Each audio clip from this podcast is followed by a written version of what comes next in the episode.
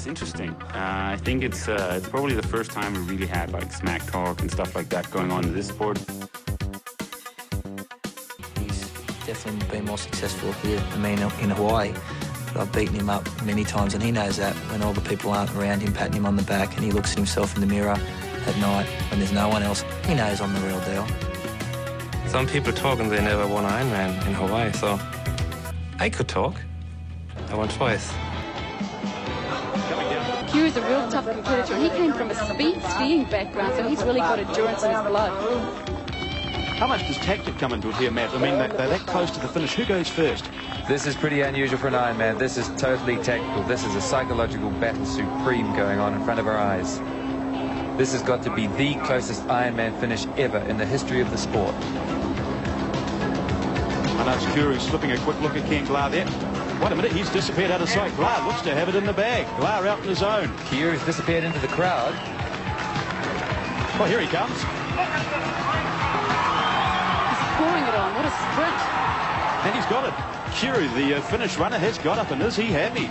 Velkommen til Trioraklets podcast. Endnu en gang skal vi øh, møde en af de store legender, og den her gang er det en, jeg har glædet mig rigtig, rigtig meget til, for udover at være øh, sådan i dansk triathlon-regi, så er det også en rigtig Aarhus-legende, der har været en af, af folkene, der har været med til at, at lave den klub og, og træne på mange af de ruter, som man også træner på i dag. Mogens Strange Hansen, velkommen til podcasten. Tak skal du have. Det, øh, det, er jo, øh, altså, det går jo langt tilbage for dig med triathlon. Jeg har jo siddet og, og kigget lidt til statistik, og øh, som gammel svømmer, der er vi helt tilbage til 1984. Det er lige før, jeg tror, jeg kun er to år gammel på det tidspunkt, da du øh, stifter bekendtskab med triathlon for første gang. Hvordan, øh, hvordan kommer man i gang med at dyrke triathlon? Det er jo ikke noget, der er ikke nogen klub eller noget på det tidspunkt. Nej, overhovedet ikke. Jamen, øh, det stammer tilbage fra 1984.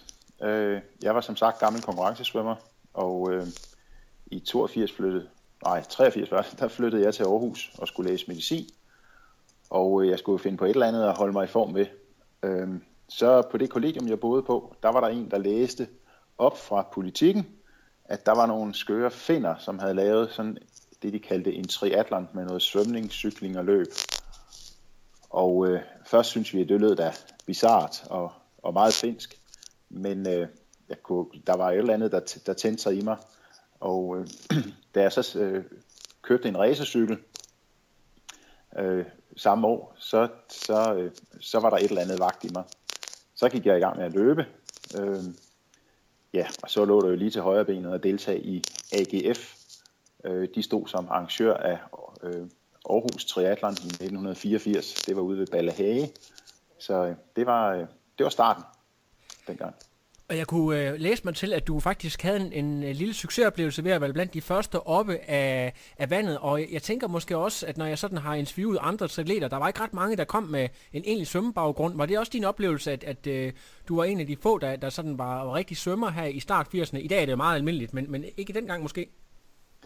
Ja, det, øh, det er rigtigt. Jeg klarede mig rimelig godt i, i svømningen. Nu, det var lidt specielt ved den første triathlon, fordi der var jo ikke noget, der hed våddragt eller noget. Og nede ved Ballehage, det kender du sikkert også, når der var vind på, så kan der komme nogle pænt store bølger. Så øh, det var lidt ud fra stranden, og så langs med stranden, og, og vi anede jo ikke, hvor hinanden lå, fordi vi kunne overhovedet ikke se noget, på grund af de der høje bølger, der var. Så da jeg kom op af vandet, det, det var med lidt, lidt tilløb, fordi man skvattede rundt i den der dønning, der var. Så øh, der fandt jeg ud af, at jeg var blandt de forreste. Så det var, det var jo sjovt. Og så var der bare derud af på cyklen hvad der så skete, skete på løbeturen, det, det var knap så sjovt, men øh, sådan er det i starten jo. Året efter vender du simpelthen tilbage, jeg tror det er samme sted i 85, og der, øh, det, det er modsat en rigtig, rigtig varm sommerdag, hvor du sådan begynder at forstå, at, øh, at der er måske nogle ting, man skal læse op på i forhold til øh, sådan human fysiologi og, og, og træningslærer og den slags. Kan du fortælle lidt om den oplevelse? Ja, lige præcis, fordi det var netop, det var netop en, et læreeksempel i human fysiologi, og det er jo egentlig det, der har gået hånd i hånd med, altså for, for triatlon og mit medicinstudie. Det har været interessen for, hvad skete der egentlig i, i kroppen, når man, når man trænede og var udsat for de forskellige belastninger, som nu triatlon øh, lægger på kroppen. Og det, der skete den dag, det var, at øh, jeg havde jo fået en ny cykeltrøje, sådan en rigtig ulden sag. Det var det, man kørte i dengang. Og øh, den krassede jeg H til, så jeg tog en t-shirt indenunder. Øh, og på cykelturen, det var netop varmt dengang der havde vi jo altså en cykelflaske, det var sådan en lille halv liters flaske, og hvis man nåede at få tømt den i løbet af 60 km, så, var man, så, så havde man jo drukket næsten for meget jo. Men øh, da jeg så kom ud på løbeturen, der kunne jeg godt mærke, at det var vældig varmt. Og dengang der løb man op fra øh, Hørhaven, hvor stævnet foregik, og så løb man ned til Moskov Strand, videre ned igennem Fløjstrup Skov, helt ned fra enden dernede, og så op til øh, det lille hus der, hvor der var café, og tilbage igen. Og da jeg nåede tilbage til Moskva Strand, der, øh, øh, der var jeg så dehydreret, så jeg simpelthen øh, kollapsede med hedeslag. Øh, og der var øh, intet tilbage. Altså, jeg blev transporteret tilbage til stævneområdet og lå der en, en hel del timer. Og der gik øh, indtil flere dage, inden, inden jeg kom øh, til hægterne igen. Den her aha-oplevelse af, at, at, at triathlon det rent faktisk er noget, at man, øh, man måske ikke er i stand til at kunne gennemføre, fordi der kommer de her. Hvad, hvad, hvad gjorde det? Altså, hvad, for, hvad tanker satte det i gang for dig? Ja, men det gjorde det, at, at jeg gik hjem og læste på, øh, hvad der var om hedeslag og, og dehydrering og væskeoptag og hvad skal man spise og så videre. Og det har jo sådan set været, øh, hvad skal man sige, en ledetråd i alle de år, jeg dyrkede tri. Det var det der med, at øh, du kan optimere din træning, du kan optimere din, øh, dit udstyr, men du kan sørge med også at observere øh, det, du øh, indtager, og den måde, du forbereder dig til stævner osv. Så, videre. så øh, det, det, det synes jeg, det, hvad skal man sige, intellektuelt var det en, var det en, en, en spændende oplevelse, men øh, sådan fysisk var det ikke ret sjovt. Jeg, jeg mener, det er senere samme år, at øh, man har det første officielle DM i Røde Kro. Øh, er, er det øh, korrekt antaget, at, det, at du også stiller op der? Det er rigtigt, ja. ja. Det, var i, det var i 85, hvor øh, det var nede i Røde Kro. Røde Kro, det var sådan, der var en, en, øh, en herre, der hed Bent Nielsen. Han er jo nærmest stamfaren til, øh, til triathlon i Danmark. Han, var, han øh, arrangerede den første triathlon i 1983. Dengang der var der, så vidt jeg husker, ikke svømning med, men der var noget kano øh, roning med i stedet for. Og der var også nogen, øh, der arrangerede noget med øh, orienteringsløb i stedet for øh, øh, den regulære løbetur der. Men han lavede i hvert fald i 1983, øh, lavede han øh, et af de første stævner i Danmark. Så var der en lille stævne i 83 også over i Køge, hvor Gitte Kartøjs far han var med øh, som arrangør, så vidt jeg husker.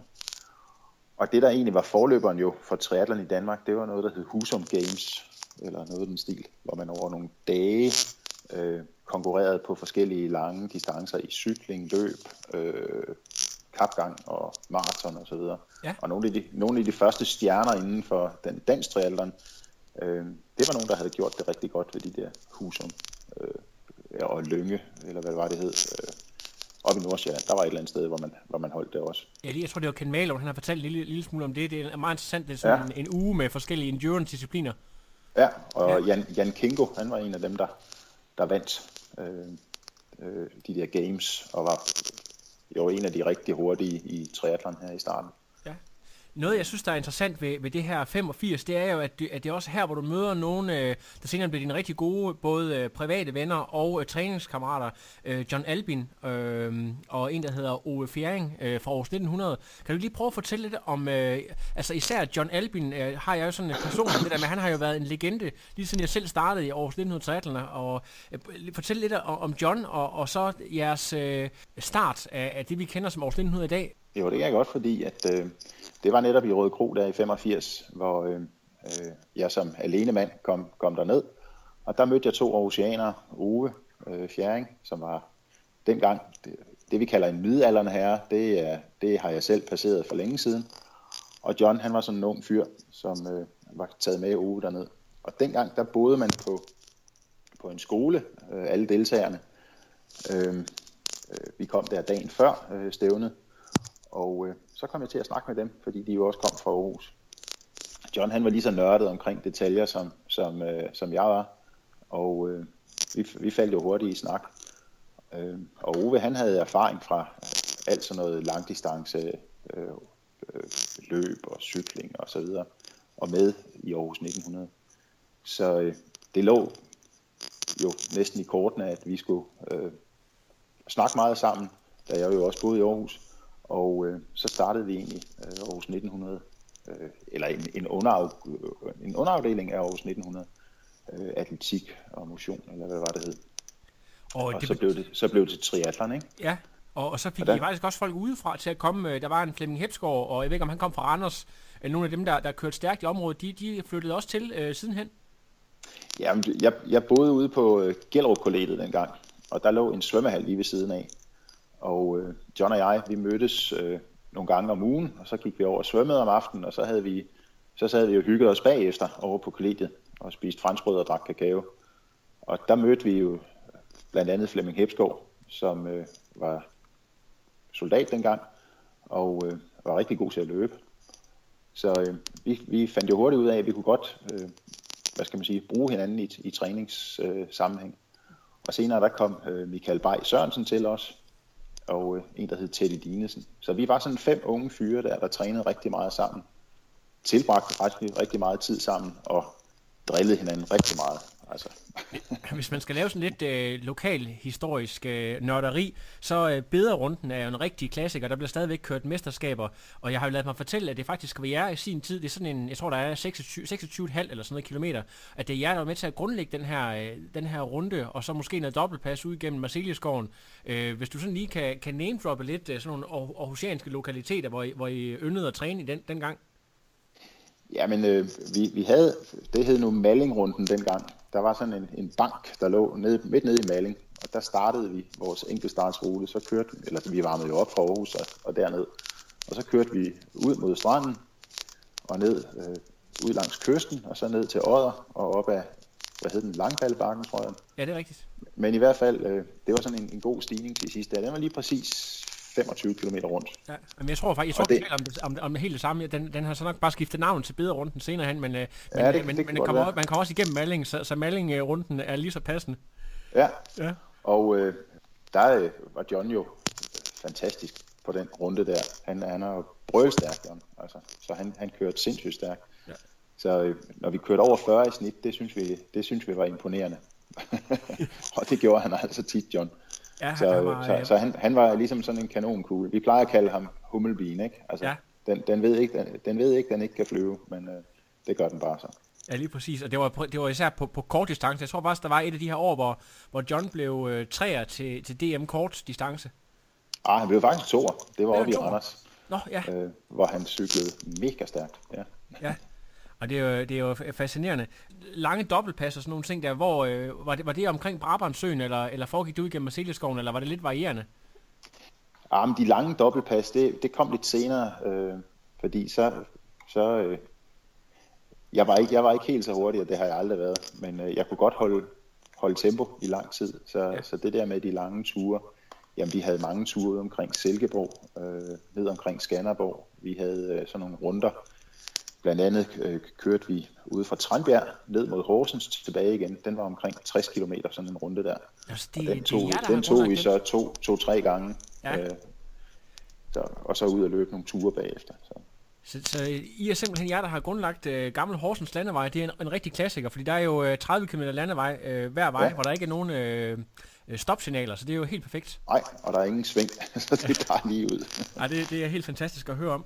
Øhm, så, øh, så altså, I havde jo den her øh, aarhusianske, det aarhusianske sammenhold, hvor I havde lidt interne drillerier, men du nævner også, at så var der jo københavnerne, og de skulle jo virkelig også bare have... Prøv lige at fortælle lidt om, om øh, de sjællandske konkurrenter. Altså, jeg, jeg har noteret mig selvfølgelig Ruhede, og jægersoldaten øh, Damgaard, så var der selvfølgelig Gaber, og så øh, Andreas Hartkop, som også var øh, øh, læge og, og blev landsholdstræner senere. Øh, ja. Øh, jeres, jeres forhold til, til dem, øh, eller dit forhold til dem, hvis du lige kan nævne det med, med nogle korte ord. Nå, men altså, vi har jo altid, det var sådan meget kammeratligt, synes jeg. Øh, fordi at øh, i, efter nogle, nogle få år, der, der kom der et, et regulært landshold inden for triathlon. Jeg tror, det de første landshold, det kom i øh, 86. Og øh, når vi så øh, kom, eller var på ture, så var, vi jo, så var vi jo en del af landsholdet. Så i starten, vi hjalp jo hinanden meget og, og snakkede øh, meget og udvekslede idéer. Og, og sådan en som Andreas Hartkop, han var jo en, en, en bankboks af idéer simpelthen, fordi han, han fandt jo på alt muligt. Altså øh, optimering af udstyr og kroppe og alt, alt muligt. Altså, ja. øh, og øh, jamen, Michael Ruhed og Gaber Kløtsel var ret hurtige til at, til at tage på øh, udlandsrejser. De kørte for klubber nede i Frankrig at kunne komme hjem og fortælle om, hvordan det foregik i det store udland jo. Og øh, hvordan man, man kørte race dernede. Jan Damgaard, han var, han var nu egentlig fra frømandskorset, så vidt jeg husker, men øh, øh, erhvervsstykker også. Han var bare en ældre herre. Han var knap 40 år jo. Og øh, han var bare super sej til at, til at løbe. Øh, han blev senere øh, jo også verdensmester for age grouper og så videre. Så han, ja. han var sådan, når, når, når Jan Damgaard han stillede i god form, så var der ingen, der kunne slå ham. Altså, han var, han var for sej. Og så, så var der også lige nogen, der, der rent faktisk var jæger. Der var uh, Lars Møller, Hans Møller og en, der hedder Hans Peter Koppelgaard. Koppelgaard. Kop, Koppelgaard, ja, ja, lige præcis. Og det, det var også, så, så vi var de der tre grupperinger. Uh, Aarhus-drengene, det var de unge, og så var der Københavnerne. Det var, det, det var ja, og så var der uh, Aalborg-folkene. Og det var, uh, det var jægersoldater. De var vildt seje, fordi de kunne løbe og løbe og løbe. Det var de uddannet til. Og, og vi var lidt misundelige, fordi de fik jo lov til at træne i deres arbejdstid. Ja, nemlig. og det, jeg synes, det er forrygende. Øhm, jeg kan ikke huske, om det var i de her år, øh, at man besluttede sig for at lave den her konkurrence, der har været kørt af flere omgange, hvor man stiller op, øh, altså simpelthen Danmark på tværs øh, som, som holdskift, hvor man kører fra Skagen og så ned til, ja det må være på Fyn et eller andet sted, og så svømmer ja. over bæltet der, og så løber øh, Sjælland over. Øh, har ja. du været med til det? Ja, men det, det, var, det var faktisk København, eller mange af de gode københavnske triatleter, de blev samlet i den klub, der hed øh, KTK 86. Ja. Og øh, der i 1991, der øh, fandt de på at køre sådan en, en stafet, der hed Tour de Danmark, eller de kaldte øh, Tour de Danmark. Og der var både øh, herrer og damer øh, på den første, og det var bare, øh, øh eller ikke bare bare, men det var øh, øh KTK 86's øh, elitehold, der kørte. Og øh, der var piger med øh, også. De kørte så et 10 hvor de startede i Skagen og kørte ned til Nyborg. Så svømmede de over Storebælt. Det var øh, lige før de begyndte at bygge Storebæltsbroen. Og så løb de hen over øh, Sjælland ind på Rødhuspladsen. Året efter, det var i 92, der havde de inviteret nogle konkurrenter med, og der øh, var det blevet til femmandshold. Så der stillede øh, de, vi, vi blev spurgt, om, om vi ville lave et jysk hold, og der blev jeg så holdleder for det. Fik samlet nogle af, af de gode jyder dengang. Så var der et, det norske landshold, og øh, de var også gode dengang, men øh, ja, de er jo så blevet endnu bedre i dag. Ja. Øh, og så var der KTK 86, og det var en mægtig sjov tur, fordi der, der startede vi op i Skagen også jo, om aftenen, og så havde vi en stor bus, der fulgte os ned igennem øh, hele Jylland over Fyn. Så tidligere om morgenen, der stod vi ude på havnen i Nyborg. Der holdt så en, eller lå en fiskekutter og ventede på os, og så blev vi dumpet i øh, fra den under, undervejs hen over Storebælt. Og så var der løbetur hen over Sjælland til sidst. Hvor de, men så ja, dagen efter starten øh, løb i mål inde på Rådhuspladsen. Og det var ja, ikke ret langt til, at det var inden for en time, vores hold kom i mål i forhold til hinanden, så de kan huske. Øh, en af primus motorerne, det var øh, Henrik Loftheim, som jo i hvert fald øh, en overgang boede i Aarhus. Ja. Kan du, kan du løfte sløret om, om, om det var det sjællandske eller det jyske hold, der, eller det norske, der, der, der løb med sejren, eller det tænkte jeg ikke så meget over, hvem der egentlig vandt? Ah, så, vidt jeg, så vidt jeg husker, blev jyderne nummer tre, ja. og københavnerne to, og jeg tror nok, nordmændene vandt. Ja. Kan du lige bare, bare ganske kort, hvem var du på hold, hvem, sådan det jyske hold, hvem bestod det af på det tidspunkt? Var det oh, Kenny Bent Andersen, Petersen, øh, Bent Andersen, Ja. Han var med dengang. Øh, jeg tror, det var Frank Bjerregaard. Øh, Brian. Var det, han hed til? Brian, en ung, en, en rigtig ung fyr. Øh, jeg selv. Ja, jeg, jeg tror, det var også... Øh, vi var seks mand, så vi var, vi var en reserve med. Øh, vi måtte sætte ind undervejs. Ja, fremragende. Øh, ja. Hvis vi lige går lidt tilbage i tid igen, så øh, meget af din, sådan, af dit eftermæle, det handler jo omkring Iron Man, og øh, det lykkedes dig på et tidspunkt, jeg tror John var, var kvalificeret til EM på, på den halve distance, og du var kvalificeret til øh, EM i Finland. Og, øh, ja. Men så sker der noget drama- dramatisk i et øh, træningsstævne op i Sverige, øh, ganske kort tid før det her EM. Der vil du lige fortælle om, der er noget med, at øh, Magnus øh, Lundqvist, som er datidens store stjerne, han øh, er træt af at have dig og, øh, og hardcore på slæb. Du må heller lige selv fortælle historien. Ja, øh, ja. Magnus Lundqvist, det er jo nok, han var, han var den store stjerne engang. Han var, han var regerende europamester, og øh, Øh, vi var et hold af, af atleter på vej op til Sverige, eller til Finland, hvor der skulle afholdes øh, europamesterskaber der i, jamen det har været i 87, tror jeg. Ja. Øhm, jeg synes ikke helt, jeg var klar til. Det var øh, tre år efter, jeg var startet på triathlon og skulle lave en Ironman. Men øh, da nu John han blev udtaget på den halve, og jeg fik tilbudt den hele, så tænkte jeg, så, så prøver jeg. Så det var den første Ironman, jeg skulle med til. Øh, og det var så et, et mesterskab også. Men på vej op øh, til Finland, der deltog vi så i det der stævne. Det var noget, der hed Nordisk Cup, eller noget i den stil, hvor øh, de bedste øh, nordiske triatleter var med.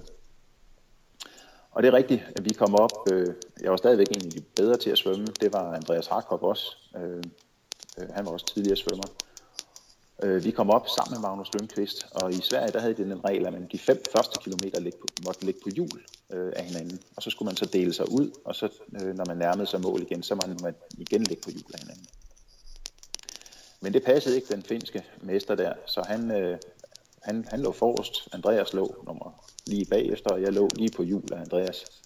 Så øh, øh Magnus Lundqvist, han, han trak i bremsen, så Andreas kørte op i baghjulet på ham, væltede, og jeg kørte direkte ind i Andreas. Så jeg både cykel og stod på hovedet hen over, hen over øh, cyklen der, og slog hul i hagen. Så øh, Andreas og jeg, vi var en tur ind omkring skadestuen. Jeg blev lappet sammen med nogle sting og så videre, og øh, jeg stod der med en bøjet cykel. Så en af jægersoldaterne, Lars Møller, han øh, havde været med deroppe også. Øh, han lånte mig så hans cykel, og så kørte jeg videre med, øh, med resten af holdet til Finland, og øh, forberedte os så videre til den der Ironman, der var der. Jeg, jeg var blevet øh, en, hvad hedder det, øh, stivkrampe vaccineret. Jeg ved ikke, jeg tror, mit immunforsvar, det, det tog lige et dyk der i hvert fald. Jeg blev ja. snot forkølet op i Finland. Så, så der var mange odds. En ny cykel, eller en, en cykel, jeg ikke var vant til, øh, snot i næsen, og et lappet, en lappet kæbe. Men øh, det, var, det var nærmest for ingenting at regne i forhold til den svømning, vi blev udsat for derovre. Ja, og, vi, og vi, skal lige, vi skal lige sige, at øh, på det her tidspunkt i 87, der er der altså ikke ret mange danskere, der overhovedet har kørt en Ironman. Der har været, øh, jeg tror i, i Norge øh, har, har der været kørt en tilbage i, i 83, men de kan stadigvæk, jeg tror det er under 30 mand i Danmark på det tidspunkt, der har kørt en Ironman. Det skal også lige med, øh, at, det, at det er ikke noget, man bare lige sådan gør, kører en Ironman øh, på det her tidspunkt. Nej, det er rigtigt. Altså, jeg, synes, jeg synes faktisk, jeg, jeg prøvede at sætte mig ind i, hvad det krævede som rent fysiologisk, og øh, jeg synes også, jeg havde trænet rigtig seriøst op til, men, men øh, det, der, det der styrt der en uge før, det, det, det tog lige toppen af, toppen af, af kransekagen. Men, men svømningen, siger du, det var, det var, det var en, et kapitel for sig. Det må du hellere fortælle om, at det var noget med, at det var over, over halvdelen, der blev pillet ud af, af vandet. Ja, vi, vi, vi var 250 startende, og øh, øh, ud af dem, der øh, var der 100, der kom igennem svømningen på en eller anden måde, og kom videre på cyklen. Øh, der var en del, der kom igennem svømningen, men blev pillet ud ret hurtigt øh, på cyklen, fordi de simpelthen ikke kunne, kunne styre cyklen. Det var problemet, der var, at vandet det var rigtig koldt. Det var de der, ja, det er jo ingenting i dag, øh, eller det synes man jo stadigvæk er, er fint med, med 14, øh, øh grader. Men det skal siges, dengang der var øh, våddragterne var elendige. Altså, Øh, det er jo nogle stive indretninger, så man prøvede at reducere så meget af, af, af det der neopren som muligt. Så det var med bare arme og bare ben. Det var sådan set kroppen, der blev beskyttet mest. Ikke? Men det var bare ikke nok til at holde os varme. Øh, der var nogen, de lå jo øh, næsten to timer i vandet. Øh, der var en, en fyr fra Holstebro, Per Clausen. Han, øh, så vidt jeg husker, så blev han pillet op efter at have svømmet rundt om en af bøjerne tre gange. Så synes det var nok. Så øh, det, problemet er jo, at, at når kernetemperaturen den dropper ned under de 35 grader, så mister du orienteringen. Du øh, får sådan en paradoksreaktion, hedder det, hvor man begynder at føle sig varm igen. Og når den dropper ned under 33 grader, så mister du bevidstheden. Så, øh, så når folk begyndte at opføre sig mærkeligt, så var der altså på tide at få, få dem hævet op af vandet. Men øh, der var mange, der kom op på cyklen, men på grund af, at de kunne simpelthen ikke styre cyklen. De kørte fra den ene side af vejen direkte over i grøften på den anden side. Og der var indtil flere, der måtte ind i sauna undervejs, eller hvad hedder det, i dag i starten, for at få varmen. Og de kom aldrig videre. Nej. men jeg, for mit eget vedkommende, jeg, jeg, jeg kom videre. Jeg fik ikke skiftet gear de, på de første 60 km. Øh, jeg var bange for at slippe styret, simpelthen. Jeg, jeg rystede så meget, så hvis jeg havde sluppet ved den ene hånd, så, så var jeg også kørt i grøften. Så. Ja. Så det var, øh, det var noget af en oplevelse, vil jeg nok sige. Du, du øh, gennemfører i tiden 10.45, som jo egentlig lyder, øh, altså i forhold til det udstyr, man kører på det tidspunkt, og, og den generelle viden, og så alle de her ting, du fortæller mig. Øh, hvordan, øh, hvordan er din placering? Kan du huske det? Øh, hvordan, øh, hvordan det gik? Nej, den fortaber sig i øh, Fordums... Øh, ja, nej, det kan jeg simpelthen ikke huske, Lasse. Ikke hverken blandt de første 10 eller 20 eller 30 Nej, okay. okay. Men, øh, men du er, du er hooked på Ironman efter det her. Herefter, der, der, der handler det primært om Ironman for dig, og øh, du, øh, du stiller op i øh, Almere, må det være. Jeg, jeg har noteret Holland, så det, jeg går ud fra, at det er Almere. Ja. Øh, og kører Amen. 9, ja, Ja. 9.23 året efter, som faktisk er, er den første gang, du sætter dansk rekord. Kan du fortælle en lille smule om det? Ja, det kan jeg godt, fordi noget af det, det blev jo faktisk grundlagt i Finland. Øh, der boede vi i sådan nogle øh, hytter på en campingplads, og der boede en anden fyr, en, en der hed Jo Geisel. Han var træner for øh, en atlet fra Holland, der hed Axel Kunders. Det var ham, der blev europamester det år. Og øh, vi havde, øh, eller vi kom til at snakke sammen, øh, og, og han var en spændende mand at snakke med, fordi der i starten, der var Holland faktisk øh, en af de rigtig gode nationer inden for triathlon. De havde en lang tradition for øh, øh, sådan nogle langdistance øh, begivenheder, såsom at køre på, på skøjter på de der kanaler. Ikke? Der er sådan nogle 200 km løb øh, med hurtigløb på skøjter. Øh, de har haft vintertriathlon i mange år, hvor man øh, løber på også skøjter, cykler og, og løber. Men øh, han fortalte om, hvordan Axel Kunders han trænede, og øh, øh, han skrev også en lille bog øh, om det, som man måske godt kan finde et eller andet sted. Jeg synes, jeg har den i kopi øh, på hylden. Men øh, det var spændende at, at snakke med ham, og øh, det lagde sig grunden til, at, at jeg skulle hjem og prøve at forbedre det her. Øh, inden jeg tog til Finland, der havde jeg et, et øh, håb om at komme under 10 timer, fordi det, det synes jeg, det lå mine træningstider til. Men øh, det holdt jo så overhovedet ikke stik. Men øh, året efter, der, der, øh, der, der var jeg ordentligt forberedt. Mogens, kan du sådan huske noget af det mest markante, du ændrede i forhold til dengang du hørte om, om uh, Axel Konders uh, træningsmetoder, i forhold til hvordan du havde trænet hidtil? Jamen, øh, øh, øh, der var sådan set ikke, der var ikke vildt meget forskel, fordi jeg, jeg har altid sådan haft lidt den teori, at, at du bliver nødt til at for, forberede dig på præcis det, du skal udsætte din krop for. Så det nytter ikke noget at kunne køre stærkt 90 km, og så løbe en hurtig tur bagefter. Øh, det, det ligner, øh, det, det, det kan du ikke, øh, det kan du ikke, jo selvfølgelig kan du bruge det på en Ironman, men, men det er stadigvæk ikke det, du simulerer. Så simulationstræning øh, over en, en, en eller anden periode inden stævne, det, det tror jeg, det er det, der giver bedst. Så jeg har haft rigtig mange øh, 180 km cykelture med, øh, dengang der havde vi jo ikke wattmåler eller sådan noget på, men, men så med den korrekte puls, få drukket præcis det, jeg skulle, og indtaget den øh, energi, jeg skulle, og så prøve at, de der skift, der er fra øh, øh, cykling til løb. Og det er jo noget, i hvert fald de første gange, man prøver at hoppe af cyklen, efter at have kørt med den intensitet, man nu skal øh, på sådan en, en Ironman. Det er jo en forfærdelig oplevelse at komme af og løbe. Og der går de der 3-4 kilometer, så løsner kroppen lige så stille op, ikke? og så kommer man ind i et nyt flow. Og, og det, øh, det er sådan en, en fornemmelse, man skal have prøvet indtil flere gange, inden man øh, øh, føler sig klar til det. Og det er jo en god, øh, god viden at have, inden du skal ud og løbe det der maratonløb, at selvom det føles fuldstændig forkert, så er det meget godt at, eller så skal det nok blive godt igen. Jeg har læst mig til et, øh, jeg tror det er et øh, gammelt års 1900 øh, indlæg, hvor du bliver kåret som, øh, som årets triatlet i klubben. Øh, det har nok været i 91, øh, hvor, hvor det blev beskrevet det her med, at øh, du er villig til at gå fuldstændig på kompromis med alle andre stævner, øh, når, når bare du kan koncentrere dig omkring dit A-mål. Det vil sige, at du, øh, altså, du, du ved, hvornår du skal top, og du, det der med at time og så videre. Øh, er, det en, er det en korrekt beskrivelse af, hvordan du, du, du var på den måde, at, øh, at du kunne godt, øh, kan man sige, dit ego kunne godt tåle, at du tabte til, til de første fem konkurrencesæsonen, hvis bare at du var skarp til, til den sjette, hvor, hvor det galt?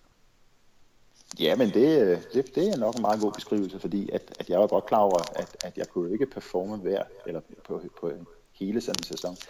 Jeg trænede øh, også meget med øh, ham, der hed Ronny Hansen, Ronny Hermann Hansen, Og øh, han var også med i Aarhus 1900 på et tidspunkt. Øh, og, og Ronny han havde øh, kørt for et øh, fransk hold, hvor man jo kørte de her øh, øh OL-distancer eller kvart Ironman. Og vi, vi havde mange snakker om, hvordan, hvordan træner man egentlig det der med at kunne køre godt hver weekend? Og hvordan træner man, hvis man skal lave en, en top øh, præstation?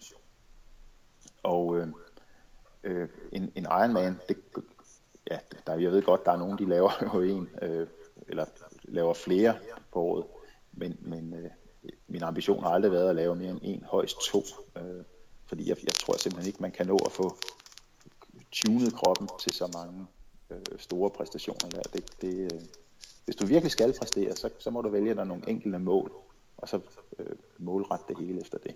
Så, ja. øh, og hvis du så lykkes på dagen, så får du også en toppræstation ud af det. Det må man sige. Og, og, men altså i og med, at du har taget den, jeg tror, at øh, måske øh, du var et par minutter hurtigere end, øh, kan vide, om det har været Gaber Kløtsel, der havde den tidligere rekord. Øh. Det var Gaber, der havde den op. Ja. ja. Så er det sådan noget med, at der begynder sådan at komme fokus i Danmark på en, når man ligesom øh, begynder at køre de tider, du gjorde? Øh, hvordan, hvordan fornemmede du det? Jo, men der var jo meget øh, i, i, i starten der, der var meget interesse for, hvordan folk de gjorde, ikke? Øh, og vi, nu, øh, en af Ove, Oves store, Ove Fjernings store fortjeneste, det var, at han, når, hver gang han var i København, så var han ude i lufthavnen, og så købte han jo øh, Triathlete, øh, det amerikanske blad. Og øh, der fik øh, John og jeg jo lov til at låne dem, og der stod altid sådan nogle træningsklummer og så videre, hvordan de gode de trænede. Der var The Big Four, ikke? Scott ja. Molina, Scott, uh, Scott Tinley og Dave Scott, og så Mark Allen. Og yes. vi, vi lappede jo i os, hvordan de trænede der kunne I godt se, at de, de trænede jo rigtig meget, men, men i hvert fald ham, der hed Scott Molina, det viste sig, at, øh, at, at vi kunne læse os frem til, han havde jo faktisk, han, han blev syg af det, øh, hvor han, men han var den, der trænede mest, hvor han cyklede 1000 km nogle uger, ikke, og, og løb 120-30 øh, km. Så det kunne vi ret hurtigt se, at, at der er også en grænse for, hvor meget du kan byde din krop. Så øh, det var meget interessant, hvordan vi skulle lave øh, træningen. Jeg havde mange snakker med John Albin, øh, også, fordi han, øh, han øh, havde en spændende tilgang. Han kom lidt fra atletik, øh, atletik baggrund. Øh, der var adskillige blade der, der havde øh, gode input omkring træning. Ja. Så det var, i starten var det sådan en sammenstykning af det hele, ikke? som vi tog, så tog det bedste fra, og så prøvede at lave programmer ud for det, eller, eller sammensætte vores træning fra. Ja, lige præcis. Er det sådan en, en vidensdeling før internettet? Ja, det må man sige. Det var den ja. måde, vi skaffede. Der var jo absolut ikke noget, internet dengang. Året efter, øh, i 1989, der er der EM i Røde Kro på Ironman-distancen. Jeg tror, det er den første Ironman, der er dernede. Ja. Øh, der formår du faktisk at hive endnu øh, mere af den danske rekord. Du kommer ned og kører 9.03 og, og ja. formår at blive 12'er, men jeg, jeg forstår også, at det, altså, den, sådan, det holdt hårdt øh, til sidst. Hvis du lige sådan, hvad du, hvad du kan huske for den konkurrence? Åh oh, ja, jeg tror, jeg havde kørt under, under 9 timer, hvis jeg ikke havde skulle i skoven tre gange på løbetur. Ja. Men øh, ja, øh, jamen, øh, det var netop Axel Kunders, der vandt der også. Øh, det, det øh, jamen, hvad skal jeg sige? Det var nærmest på hjemmebane jo. Vi havde forberedt os rigtig godt, øh, det danske hold. Vi havde, øh, jeg havde boet øh, nede ved Ib Stokkeby, som var en af, af, af deltagerne på landsholdet dengang også. Han... Øh, har man der nok mange triatleter, der har stødt på nu som tidtager rundt omkring til diverse øh, stævner øh, øh, her de seneste år. Ja. Men øh, øh, så der, der boede jeg 14 dage før øh, stævnet og, og kunne jo være et lille hul på ruten. Øh, og øh, jamen det var, det var jo ligesom at komme på hjemmebane. Øh, Røde Kro, det var, øh, det var det danske trimækker dengang. Og der var ligesom ikke så meget at sige. Det var en, det var en god dag. Det kørte som det skulle. Øh, Ja. Hvordan på det her tidspunkt, er der jo ikke nogen danskere, der har været under 9 timer på det tidspunkt? Øh, altså, øh, jeg forestiller mig, det er lidt ligesom 8 timer, det er i dag, det der, men der er kun, øh, altså, det er jo meget, meget få danskere, der, der er kun én faktisk indtil videre, der har været under 8 timer. Øh, på det her tidspunkt, når det er sådan er ukendt territorie, det der med, at man går ned på, og kører 9.03 og nærmer sig den her magiske grænse, hvad, hvad satte det i gang i tanker, og var det noget folk øh, i dansk teater snakkede om? Jamen, altså, vi vidste jo godt, at det der med ruter og, og vejr og så videre, det betyder rigtig meget. Øh, men selvfølgelig er der et eller andet magisk i at, i at køre under en eller anden timegrænse. Ikke? Øh, så selvfølgelig snakkede vi der om det, om man kunne det ene og køre under øh, her og der og så videre. Vi vidste også godt, at rute, det var en hurtig, hurtig rute. Ikke? Det var der allerede dengang. Øh, da i 89 var jeg nede og køre en halv øh, Ironman, og øh, havde en cykeltid med 40, 40 i snit, og øh, det, var, det, det synes jeg var meget godt dengang. Ja. Øh, så ja, altså, der var nogle ruter, de var hurtige, andre, de var, de var, øh, de var øh, lidt langsommere. Men, men det, der var ret kendetegnende for den nede i Røde Kro, det var, at den var langt nok i hvert fald. Jeg tror, vi ja. kørte 100 og nogen og 80 km på, på cyklen. 181 eller 82 eller sådan noget. Så den var i hvert fald lang nok. Det, der er lidt interessant her, det er nemlig, at, at året efter, der kører du nemlig i rot, og så ved jeg også, at, at Bent, som, øh, som er jo den, der, der ligesom stod for den her Røde Kro, at der var, han havde sin egen private statistik, hvor, hvor der var sådan en diskussion, om man skulle godkende de her rottider, eller om de ikke skulle godkendes. Ja. Øh, kan du ikke prøve at nævne det med et par Hvad, hvad, hvad handlede, var det bare øh, øh, sådan øh, øh, almindelig konkurrence omkring stævnerne for at holde øh, Ironman interesseret i Danmark, eller, eller hvad handlede alt det her øh, tidssnak om? Ja, men det, det handler jo lidt om det, det samme som i dag, ikke? Den, altså distancerne hedder jo 3,8 km svømning, 180 cykling og et maratonløb på 42,195 eller sådan noget. Og øh, vi synes, hvis man ikke, hvis man ikke kørte den fulde distance, så kunne man jo så kunne man lige barbere øh, her og der. Og jeg tror nede i rute, den var 177 eller 78 km. Ikke? Og lige pludselig så kapper du tre, øh, tre minutter af tiden, bare ved at, at køre på en anden rute, ikke? i forhold til at køre den fulde distance. Og jeg kan huske, øh, i hvad har det været, 90, ja, hvor jeg var med, på et tidspunkt, der tænkte jeg, ah, det når jeg sgu ikke at komme under 9 timer, øh, der på løbeturen, ude omkring de 30 km. Men så gik der lige et par kilometer, så, så var jeg lige pludselig på den gode side, eller jeg havde lige under øh, 9, 9 timer. Så, så der var nogle korte kilometer ude omkring de der 30, 32 kilometer, ja. hvor, hvor, hvor det gik meget hurtigt. Ja. så så øh, altså, der er jo nogen, det har vi jo kunnet se sådan, øh, hen over tiden, at der er bare nogle steder, hvor du, hvor du kører hurtigt. Øh, og, og der og i hvert fald rute havde ry for at være en meget hurtig rute, meget kort rute, og det var der, man, man satte de rigtig gode tider. Ikke? Men var du så udsat for, at der var nogen, der ikke ville acceptere din, din danske rekord, da du så rent faktisk kørte under 9 timer i, i rute 1990? Nej, øh, altså det der var ideen med, med rute 1990, det var at kvalificere til Hawaii. Øhm, så, så hvad jeg egentlig kørte, ja det var da fedt at køre under 9 timer, men det var mere vigtigt, at jeg fik, fik den der plads med til Hawaii. Ikke? Øhm, det, nu spørger jeg bare sådan lige, øh, kan du huske, var der nogle af de store øh, internationale øh, stjerner, du kørte med på det tidspunkt i, i, i rute? Der var mange af, af tyskerne, for hvem rute på det her tidspunkt var, var vigtigere end Hawaii, altså virkelig sådan øh, Europas vigtigste stævne. Var det noget, du oplevede? Øh, der var en tysker, der hed Dirk Asmonite. Asmonite, ja. Ja, han, øh, han var en tandlægestuderende nede fra Tyskland. Han var rigtig hurtig. Der var nogle hollændere, der var med jeg kan ikke huske så mange navne fra den, øh, lige fra det stævne der. Men øh, øh, lidt senere, øh, eller et par år senere, der, der kom jo nogle af de der rigtig hurtige, legendariske øh, tyskere, ikke? Ja, Jürgen Sack og... Ja, lige præcis. Han, ja. han var, jeg kan hurtig. huske, at, øh, at Jürgen Sack, han sagde nemlig, at det var netop Dirk Asmonite, der fik ham til at vælge Ironman, fordi han var træt af, at uh, Asmonite, han, uh, han kørte Ironman, og så fik han al opmærksomheden, så det ja, lige præcis. Finde sig. der, altså, og det, og det er jo meget betegnende for triathlon, ikke? At, at der er rigtig meget fokus omkring den der Ironman der.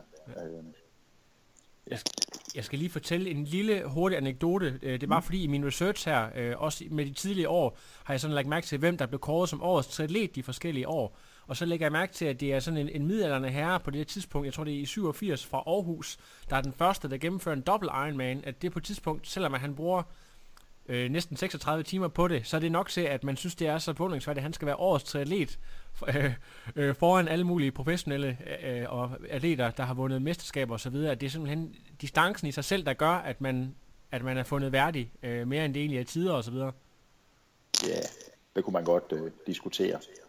Øh, på, på, på et tidspunkt, øh, hvad skal man sige, blandt de unge fyre her, der, der, havde vi, der havde vi lidt den holdning, at på et tidspunkt må det jo stoppe det der med at køre dobbelt, ikke?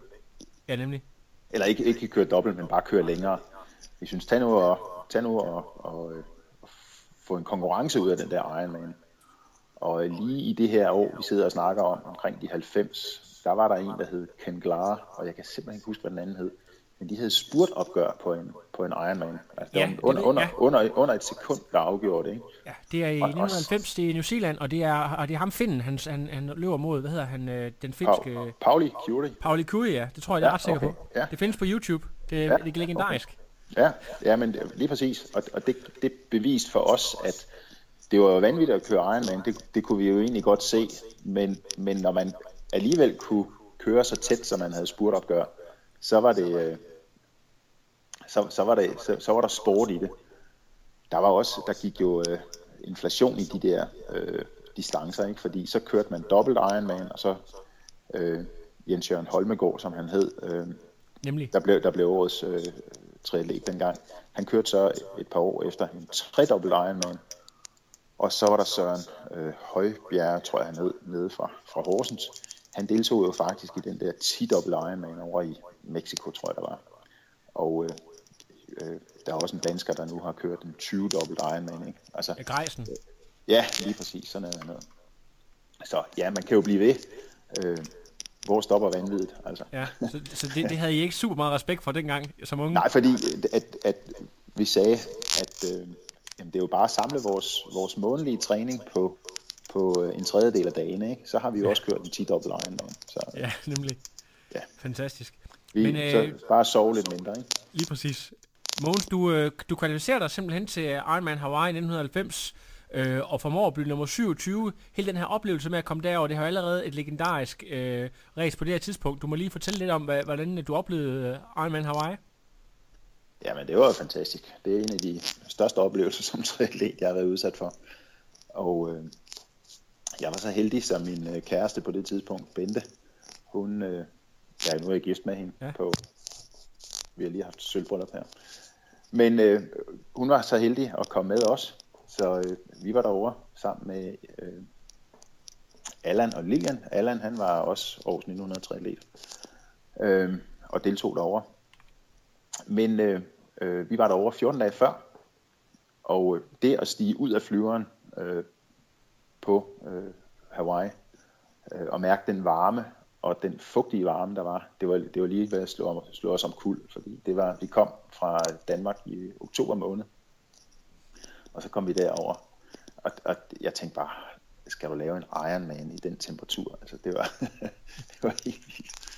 Men øh, det lykkedes jo så. Altså, det, øh, klimaet er fantastisk. Da, da vi havde været der i 14 dage, den sidste uge, dem, der lejede vi turister, øh, altså efter konkurrencen.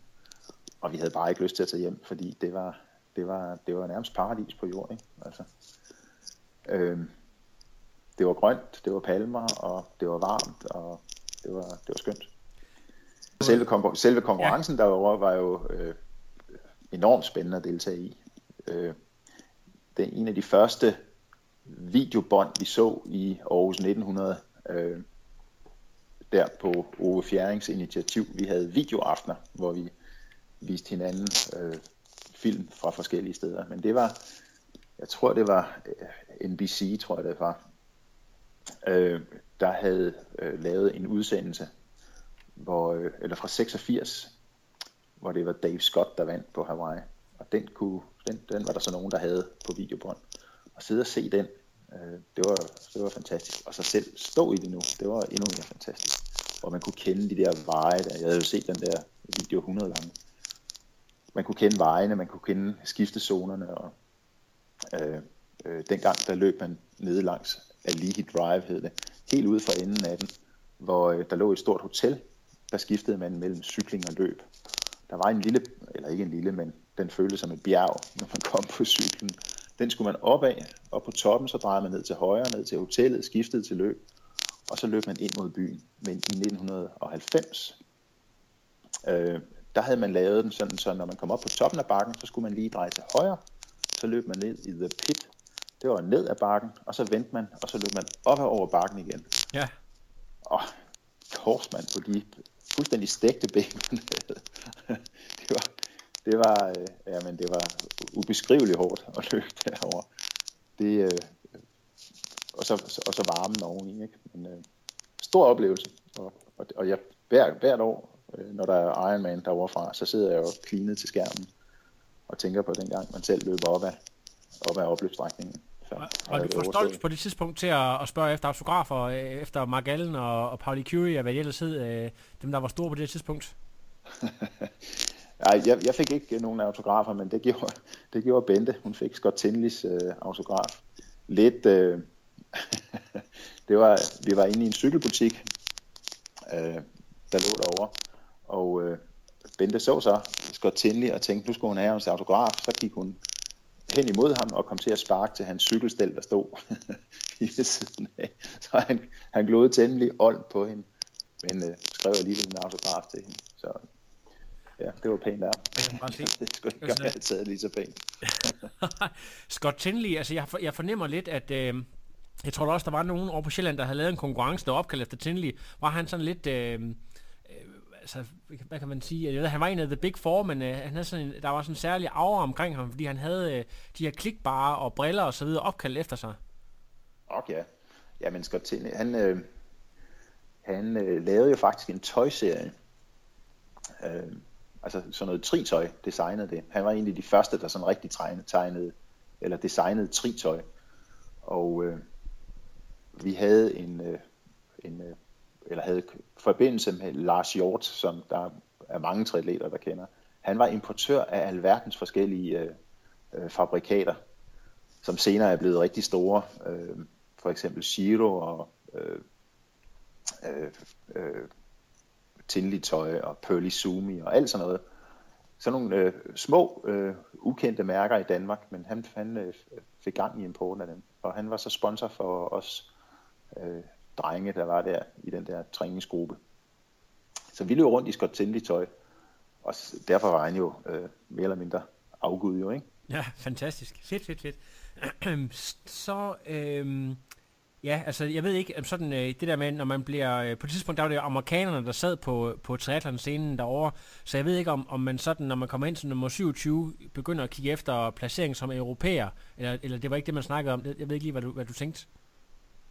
Nej, men dengang der var der ikke, der var ikke sådan noget age group øh, øh, konkurrencer og så videre. Øh, vi vidste godt, der var nogen, der var fuldtidssponsoreret. Øh, det var ikke mig. Ellers, vi, fik, vi fik ikke noget økonomisk ud af at dyrke tri. Men øh, vi deltog på de præviser, vi, vi nu kunne. Ikke? Og øh, jeg havde fået noget sponsorstøtte af den bank, der hed Bikuben dengang. I dag der hedder det vist nok Danske Bank. Men øh, men øh, der, det gjorde det muligt at tage over og holde skinnet på næsen, som sådan en fattig øh, studerende, som jeg var dengang. Øh, så det var jeg meget taknemmelig for. Og så øh, øh, kvad det, at jeg var studerende, der øh, valgte jeg så at holde fri et halvt år, øh, eller hele foråret, hvor jeg trænede med henblik på først rot og så øh, øh, Ironman der på Hawaii. Så vi levede sådan en semi-professionel tilværelse. Altså. På trods af, at vi ikke... Øh, vi har ikke lige talt, vi har ikke lige talt om, hvor mange timer du træner, men det, vi er jo snakket sådan noget 25 timer om ugen måske øh, træningsmæssigt. Ja, det var, det, det var sådan det, vi kunne holde til. Altså, ja. jeg har altid haft sådan en øvre grænse, der lå på sådan en, en 15 øh, km svømning og 400 cykling og omkring 80 km løb. Jeg kunne mærke, når jeg kom over det, så, så fik jeg ikke så meget mere ud af det, fordi at øh, man var for træt til den træning, man skulle lave. Der var altid to. Øh, to, to spørgsmål, man skulle stille sig, inden man gik ud af træningen. Det var, hvad vil du have ud af træningen? Og er din krop klar til det? Ikke? Og hvis den ikke var klar, så kunne du lige så godt lade være med at lave den specifikke træning, og så vente til du skulle lave det, ikke? Ja. eller var klar nok til det. Ikke? Der var ingen grund til at løbe intervaller dagen efter, man har været ude og køre 180 km på cyklen. Det er man slet ikke klar til. Året efter, øh, 1900, og 91, det bliver ligesom øh, sådan det, det sidste helt store, du kommer til at lave, og det er også i Røde Kro, og det ender med et, øh, et, et, endnu en, en dansk rekord øh, i øh, rimelig suveræne 8.48, og det er en tid, jeg i, altså i mange år har, har tænkt over, at det er en vanvittig hurtig tid i forhold til ruten, men også i forhold til det her tidspunkt. Kan du lige prøve at fortælle om, øh, om sådan øh, dit mindset, da du gik ind til det her mesterskab, og, og sådan dine refleksioner om den tid, når du kigger tilbage på det? Jo, det kan jeg godt. Øh, det var det første officielle danske mesterskab på Ironman-distancen. der havde jo været det der Europamesterskab i 89, og så, øh, øh, jeg tror ikke, der var Ironman i 90 øh, her i Danmark, men, men øh, der var i 91, og det var så, det, øh, hvad skal man sige, Dansk Triathlonsforbund, der havde lavet et officielt Danmarksmesterskab på det. Det blev først godkendt lidt senere som et dansk idrætsforbundsmesterskab. Øh, så jeg nåede desværre aldrig at få en mesterskabslokale. Men jeg vil gerne være dansk mester, fordi at, øh, jeg havde så været en af de hurtigste de foregående år. Så det skulle ligesom være kronen på værket. Og så vidste jeg, at jeg blev færdig med at læse øh, til læge det år senere på året. Så, så hvis jeg skulle sætte trumf på, så var det der. Øh, fremover, så, havde jeg, så fik jeg nok ikke tid til at træne så meget. Så derfor blev jeg virkelig trænet igennem. Og øh, øh, det, det, der, det, jeg synes, der har været sjovt med triathlon, det var det, at man kunne sætte sig nogle mål, træne øh, frem imod det, og på basis af sine træningstider prøve at regne sig frem til, hvad kan du egentlig optimalt set præstere. Og jeg håbede optimalt set på 8.45, 8.40, 8.45. Ikke? Øh, og så ved jeg jo godt, at det sjældent går helt lige så godt i konkurrencerne. Så øh, 8.48, det var, det, var, øh, det, det var ikke uventet. Det, det mente jeg godt, jeg kunne ud fra øh, de træningstider, jeg havde. Men selvfølgelig er der meget, der skal gå op i en højere enhed, for at det lykkes. Ikke? Øh, og så havde jeg som det, det eneste mål det år, det var de der, den der Ironman. Jeg havde øh, en del udfordrere, øh, blandt andet øh, Andreas Hartkop. Øh, han havde proklameret, at han ville køre Ironman for første gang. Ronny Hansen, som jeg trænede rigtig meget med, havde også valgt at stille op. Øh, Steffen Lyters havde vundet nogle øh, stævner øh, øh, på Ironman-distancen også. Så der, der, var, der var sådan set en del, der, der ville gøre mig stridig. Men øh, de nåede aldrig at komme foran. Og du, du vandt sådan rimelig, rimelig suverænt, øh, er det ikke sandt? Jo, men det var fordi, de, de øh, nu vil jeg ikke, nu ikke gøre hånd af, men, men de døde som fluer undervejs. Ham, der var holdt længst ud, det var Ronny. Han, øh, vi startede, jeg kom først ud på løberuten, men så indhentede man, han var ret hurtig, og så løb vi sådan skulder ved skulder. Øh, jeg kan huske, at øh, det var et par år efter øh, det, de kaldte Iron War, hvor øh, Dave Scott og Mark Allen, de havde løbet skulder ved skulder stort set hele vejen derovre på Hawaii. Og så øh, Mark Allen vandt til sidst jo, ikke? Og så sagde jeg til Ronny, Nå Ronny, det er, det, er ligesom, det er ligesom på Hawaii det her. Og så løb vi der, og så heldigvis så gik han lige så stille ned. så, så til sige, jeg tror, at den sidste halve, øh, halvdel af, af maraton, den, den havde jeg så for mig selv der. Så øh, det, det handler måske også bare om at, øh, det der med at holde, holde den kørende, når man ved, at den er sådan rimelig sikker, øh, og så blive ved med at presse på. Ja, det, det gør det nok. Og så vide, at man har gjort sit hjemmearbejde, så kan man jo sådan set ikke gøre så meget mere. Hvis du skal over, eller sådan final conclusion, sådan øh, det der, der karakteriserede dig som atlet på det tidspunkt, altså vi har talt om grundig forberedelse, men, men også i og med, at der er andre dygtige atleter, som, øh, som ikke står i distancen, så hvor adskiller du dig? Er det det grundige arbejde, eller er det bare fordi, at du måske har en, en, en anden nørdet viden, også omkring, hvad der sker med kroppen, når man kommer ud på de der helt lange distancer, eller hvad, hvad tænker du, at der sådan er dit øh, claim to fame? Jeg tror, det er den der ja, netop nørdede tilgang til tingene. Ikke? At øh, dels havde jeg noget, noget viden fra, fra fysiologi, øh, jeg kunne overføre til, til øh, træning og, og, og, og væske, kost osv. Og, og så havde jeg en, øh, en øh, nærmest hysterisk patentlighed omkring mit udstyr. Altså, øh, at, at, at tingene blev pusset. Der, der plejede at være en vidighed om, at man, at man, kunne, man kunne gøre sin hvide t-shirt ren i min kæde, ikke? Ja. Øh, til stævnerne og så videre. Så øh, alt blev pusset og justeret og spændt efter og tjekket 100 gange. Så, øh, så det, det var ikke sådan, så jeg var sikker på, at mit materiale, det var som det skulle være, ikke? Shit. Ja, det er jo helt fantastisk. Øhm, du, øh, du vælger mere eller mindre at stå, altså er det sådan punktummet på din aktive karriere, øh, eller, eller havde du nogle, øh, nogle større øh, stævner efter øh, 91? Jamen det, det, jeg troede, jeg skulle være læge der øh, vinteren mellem 91 og 92, at jeg skulle være færdig der. Men fra at have trænet 25 timer om ugen, til så at sidde på sin flade øh, og så læse øh, rigtig mange timer ugenligt, det, det gik, der gik et par måneder, øh, så, så sagde kroppen fra. Altså, øh, det, var, det, var, det var ligesom at, altså man er jo træningsnarkoman, ikke? Så når man træner så meget, så, så det kunne den slet ikke klare. Så øh, det endte med, at jeg måtte øh, købe mig en mountainbike, og så begyndte jeg at køre rundt ude i skovene for at få, få justeret hormonerne ind igen. Ja. Øh, og så blev jeg nødt til at udsætte en af, en af fagene. Så øh, året efter, øh, der mellem, eller så sommeren 92, der nåede jeg så at køre øh, en Ironman igen, ned, også nede i Rødkro, hvor jeg så blev nummer to efter Morten Barden. Øh, og det var sådan mere eller mindre på to måneders træning, øh, øh, hvad skal man sige, koncentreret træning. Og så var det på rigtig meget øh, basis af det, jeg havde lavet året før. Øh, det, jeg tror, jeg kørte, hvad sådan var det, 908 eller noget i den stil. Det var også en fin tid. Øh, ja, det må man sige. Men, men, øh, men, men det var mest på, på basis af den træning, jeg havde lavet over før. Ja. Noget, jeg synes, der er ret sjovt, det er, at jeg har jo set den der udsendelse, der hedder Drømmen om Hawaii, hvor man følger musketererne der i midt-90'erne. Øhm, ja. Og så har jeg fundet ud af, at du, og, og nu har jeg så, altså jeg, jeg vidste godt, du er med, men øh, åbenbart også Andreas Hartkop, der er også læge, simpelthen er med i den video, og det er jer, der modtager øh, Peter Sandvang, da han kommer i mål, og siger, er du okay, Peter? Hvor han er helt færdig. Øhm, yeah. hvordan, øh, hvordan fik I den chance med at, at, at blive stævnelærer til, til Fredericia? Ja, den kom ret spontant, vil jeg sige. For øh, Andreas og jeg, vi var, øh, vi havde ikke aftalt, at vi skulle ned og se det, men der i 95, der vi skulle selvfølgelig ned og se øh, uh, Ironman i, i Fredericia. Jeg, jeg, var, det der, var det det første Ironman, de, de holdt ja, dernede? det var det nemlig. Så selvfølgelig, selvfølgelig skulle vi ned og se, og øh, vi kendte jo godt Morten og Peter øh, øh, og de andre, der, der kørte stærkt dengang. Jeg kan ikke huske, om Torbjørn Sindball også var med.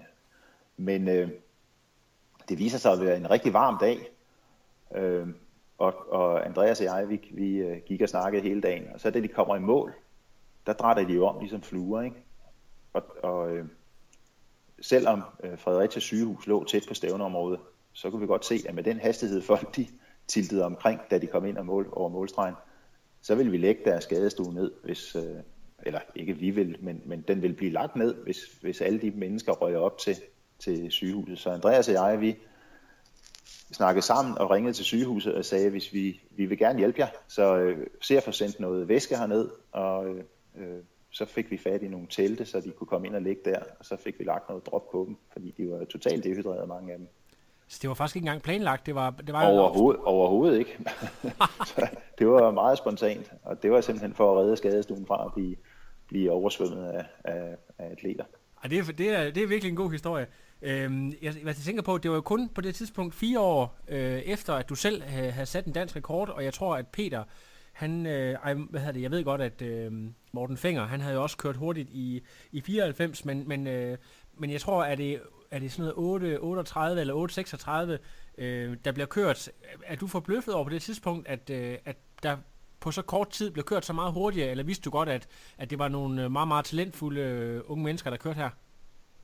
Ah, men jeg, jeg kendte jo godt Peter Sandvang fra, fra landsholdet og så videre. Fra, fra også øh, 90-91 tiden. Ja. Han, var, han var jo en, der var kommet fra cykling, øh, blandt andet, og øh, han kunne absolut godt svømme, Peter. Og han, vi vidste godt, han havde en motor, der, der gik ud over, ud over os andre. Altså, han, han kunne køre stjernestærkt på, på cyklingen. Ikke? Ja. Jeg, tror, jeg tror, det var i 91, han vandt den korte DM på, på kort, hvor de cyklede omkring 60 km, blandt andet. Og der, der kørte han jo bare sindssygt stærkt på cyklen. Så vi vidste godt, at der kom nogen med, med nogle rigtig store motorer, som, som var større end dem, vi var udstyret med.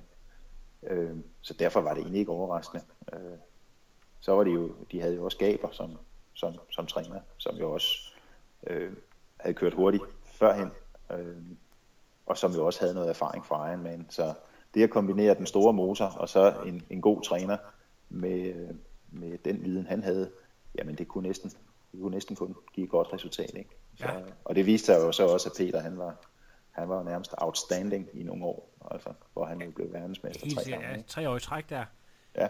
Lige præcis. Øhm, jeg synes, at vi skal lige her til sidst lave en lille øh, krølle på øh, dit, du, sådan dit forhold. Du er jo, øh, så mange ved, far til, til Thomas, som jo også er et, et kæmpe talent inden for sporten, og meget aktiv inden for, for elite, jeg formand for eliteudvalget i, øh, i Dansk Forbund.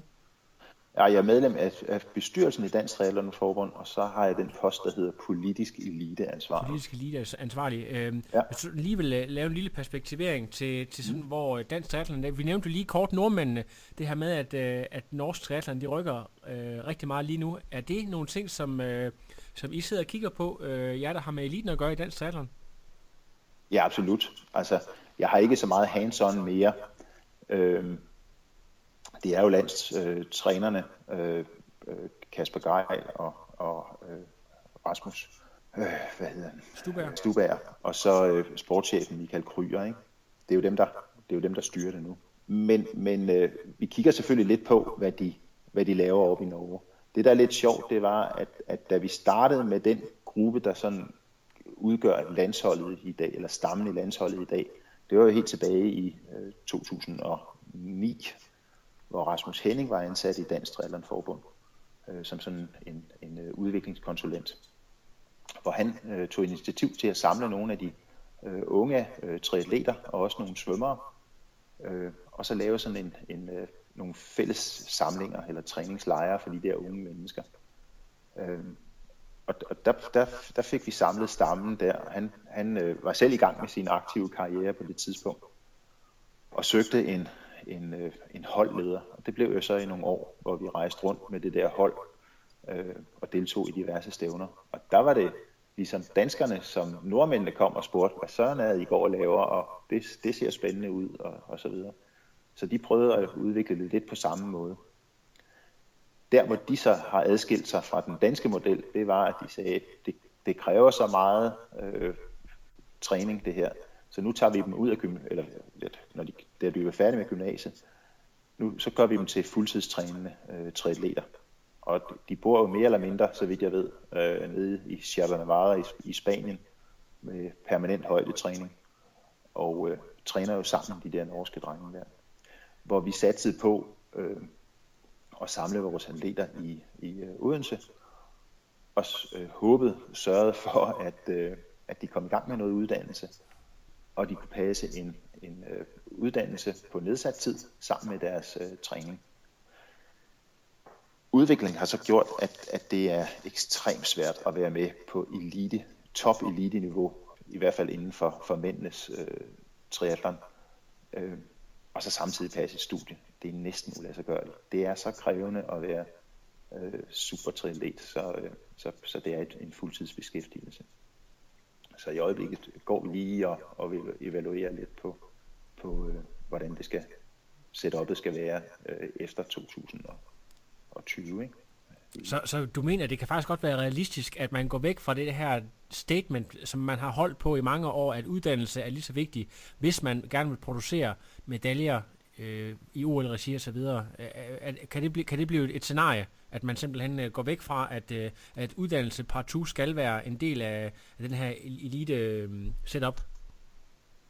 Øh, ja, det, det kan godt blive konsekvensen. Jeg havde en snak med Michael Kryer her den anden dag, hvor, hvor han siger, jamen hvis vi kigger på mange af de andre lande, vi konkurrerer mod, jamen, så er folk enten ansat i øh, øh brandvæsen eller politi eller inde ved militæret eller noget andet noget, men er i praksis fuldtidstrænende. Ja. Øh, øh, eller, eller er øh, rent professionelle triatleter, ikke? Øh, i hvert fald på det, på det rigtig høje niveau. Så vi skal have kigget lidt på, hvordan, hvordan spotter man de bedste talenter, hvordan udvikler man dem, øh, og hvordan øh, gør man dem så gode, så de øh, kan holde det, den økonomiske øh, skinnet på næsen i forhold til at være, være triatleter, hvis de vælger at være det, frem for at tage en uddannelse. Ikke? Ja. Det, er jo, det er jo desværre ikke min kong, kongstanke, men det kan godt være, at det, det udvikler sig i den retning, fordi at, at øh, jeg, jeg synes jo, det ville være fantastisk, man, hvis man kunne kombinere begge dele. Ja. Men det er bare rigtig svært, specielt i Danmark, fordi uddannelsessystemet er så, så rigidt, som det faktisk er. Og jeg ved ikke, om det også er en stor forskel, at øh, hvis man går ind og kigger på Norsk Triathlons øh, hjemmeside, altså deres landsholds hjemmeside, så er der meget få ud, altså det er en meget lille trup i forhold til den danske. Ja, jamen øh, det, det norske budget til højdetræningslejre er stort set det samme som vores øh, budget fra Team Danmark. Åh. Hele, hele budgettet, ikke så? Ja, Så øh, ja, de, de har en god pengekasse. Det er jo, det er jo et af de fem forbund, de sætter sig max på op i Norge. Øh, det er deres triathlonforbund. Så, Ja.